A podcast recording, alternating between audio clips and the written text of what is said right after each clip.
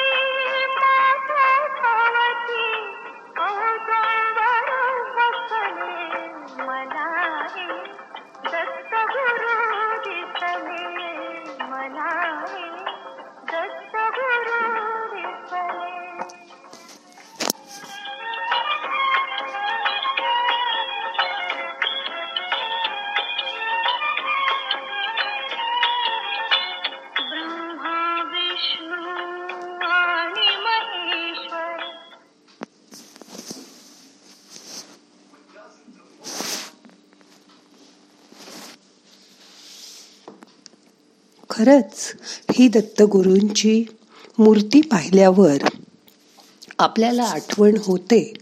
ती सात्विक तपस्वी अत्री आणि सती अनुसया यांचे पुत्र दत्तात्रेय यांच्या जन्माविषयी पुराणात विविध कथा आहेत. त्यापैकी सर्वपरिचित कथा एकदा नाराद नारदांनी अनुसुयेच्या सतीत्वाची खूप स्तुती केली. तेव्हा परीक्षा घेण्यासाठी ब्रह्मा विष्णू आणि महेश अतिथी वेशात तिच्याकडे गेले. त्यावेळी अत्री ऋषी आश्रमात नव्हते. अनुसुयांनी त्यांचं स्वागत केलं. त्यांनी भोजन करावं अशी विनंती केली. सत्वहरणाच्या हेतूने आलेल्या देवांनी सांगितलं तू आम्हाला विवस्त्र होऊन वाढलंस तरच आम्ही भोजन स्वीकारू. अतिथींना विनमुख पाठवणं गृहस्था धर्माला दूषण नाही. नाही का? असं लक्षात येऊन तिने या गोष्टीला मान्यता दिली. तिने आपल्या पतीचं स्मरण केलं आणि तिन्ही देवांवर तीर्थ शिंपडलं. आणि काय आश्चर्य त्या क्षणी तिन्ही देवांची छोटी बालक झाली. मग अनुसूयेने विवस्त्र होऊन मातेच्या मोमतीने त्यांना स्तनपान दिले. इकडे सावित्री रमा उमा या देवपत्नी वाट पाहून थकल्या. आणि आपल्या पतीचा शोध घेण्यासाठी आत्रींच्या आश्रमात आल्या. त्यांनी पाहिलं की अनुसूयेच्या सतीत्वाच्या प्रभावाने तिन्ही देव बालक झाले आहेत. त्या अद्भुत घटनेने देवपत्नी दुःखित झाल्या. त्यांची ती अवस्था पाहून अनुसूयेने देवांना त्यांचे पूर्वीचे रूप दिले. तिच्या सतीत्वाच्या साक्षात्काराने प्रभावित झालेल्या देवांनी तिच्या इच्छेनुसारच तिच्या उदरी जन्म घेण्याचा वर तिला दिला. कालांतराने अनुसूयेला विष्णूच्या अंशाने दत्त शिवाच्या अंशाने दुर्वास आणि ब्रह्मदेवाच्या अंशाने सोम किंवा चंद्र असे तीन पुत्र झाले. अशी कथा भागवत पुराणात दत्तात्रेयांना महाविष्णूच्या चोवीस अवतारापैकी सहावा अवतार म्हणून मानला आहे. हंस गरुड नंदीवर आरूढ असणारे ब्रह्मा विष्णू आणि महेश आत्री ऋतींसमोर प्रगटले. तिन्ही देव एकाच वाणीत म्हणाले आम्ही तिघ दिसत असलो तनी ही तिन्ही रूप विष्णूचीच आहेत. आमच्यासारखा पुत्र मिळावा म्हणून तुम्ही केलेल्या तपाचं फळ देण्यासाठी आम्ही आलो आहोत. अत्री ऋषींनी ब्रह्मा विष्णू महेशाचं ध्यान करून अनुसूयेच्या हृदयात त्यांची स्थापना केली.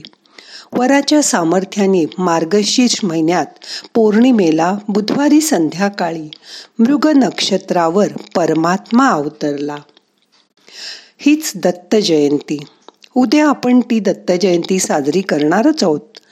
स्फटिक माळ कमंडलू डमरू त्रिशूळ कमळ आणि सुदर्शन चक्र यांनी युक्त असलेला षडभुज म्हणजे सहा भुजा असलेला प्रसन्न वदन रूपात प्रगटलेला ब्रह्मा विष्णू महेशांचं एकत्रित रूप असलेला दत्त त्यांची सर्व आयुध धारण करणारे सहा हात त्यांना होते. या षडभुज अवताराने मात्या पित्याची भावना पूर्ण होण्यासाठी बालरूप धारण केलं. आणि लीलाविहार सुरू केले. दत्ताचे त्रिमुख षडभुज रूप भक्तप्रिय असलं तरी एकमुखी दत्ताची आराधना करणारेही अनेक लोक आहेत. दत्तात्रेयाच्या मागे असणारी गाय ही पृथ्वीचे तर पुढे असलेले चार कुत्रे हे चारी वेदांचे प्रतीक आहेत. औदुंबराच्या तळी दत्ताचा वास असतो म्हणून तो वृक्षही पवित्र मानला जातो. महानुभव नाथ वारकरी आणि समर्थ ह्या चारीही संप्रदायात दत्तात्रेयाविषयी उत्कट श्रद्धाभाव आहे. गुरुतत्वाचं प्रतीक असणारे दत्तगुरु भक्तवत्सल क्षमाशील आणि स्मृतुगामी आहेत. अत्री ऋषींच्या मनात होते तसेच हे जगावर प्रेम करणारे आणि परमात्मा स्वरूप दत्तात्रेय मार्गशीर्ष पौर्णिमेला अवतरले. म्हणून आपण दत्त जन्म साजरा करतो. वासुदेवानंद सरस्वतीने दत्तपुराणात सर्व पुराण कथा प्रसंगातील एक सूत्र पद्धतशीरपणे सुसंगत अशी जी जन्मकथा सांगितली आहे ती आपण आता थोडक्यात बघितली. आता दत्तगुरूंची आकृती डोळ्यासमोर आणा. मनापासून डोळे मिटून त्यांचं ध्यान करा. ते तुमच्यावर प्रसन्न होतील आणि तुम्हाला आशीर्वाद देतील. त्यांच्या प्रकाशाची किरणं तुमच्या शरीरभर पसरली आहेत. तुमच्या सहस्रार चक्रापासून मूलाधार चक्रापर्यंत दत्तगुरूंनी आशीर्वाद दिलाय. त्याची जाणीव करून घ्या. त्यांचा वरदहस्त तुमच्या डोक्यावर आहे. त्याची जाणीव करून घ्या.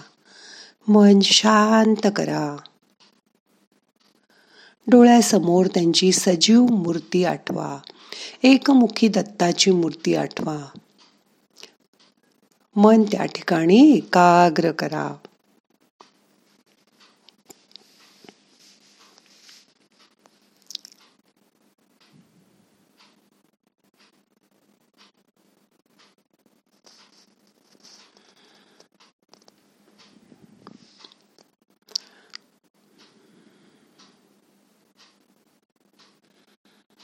उद्या आपण दत्तगुरूंची आणखीन माहिती करून घेऊ.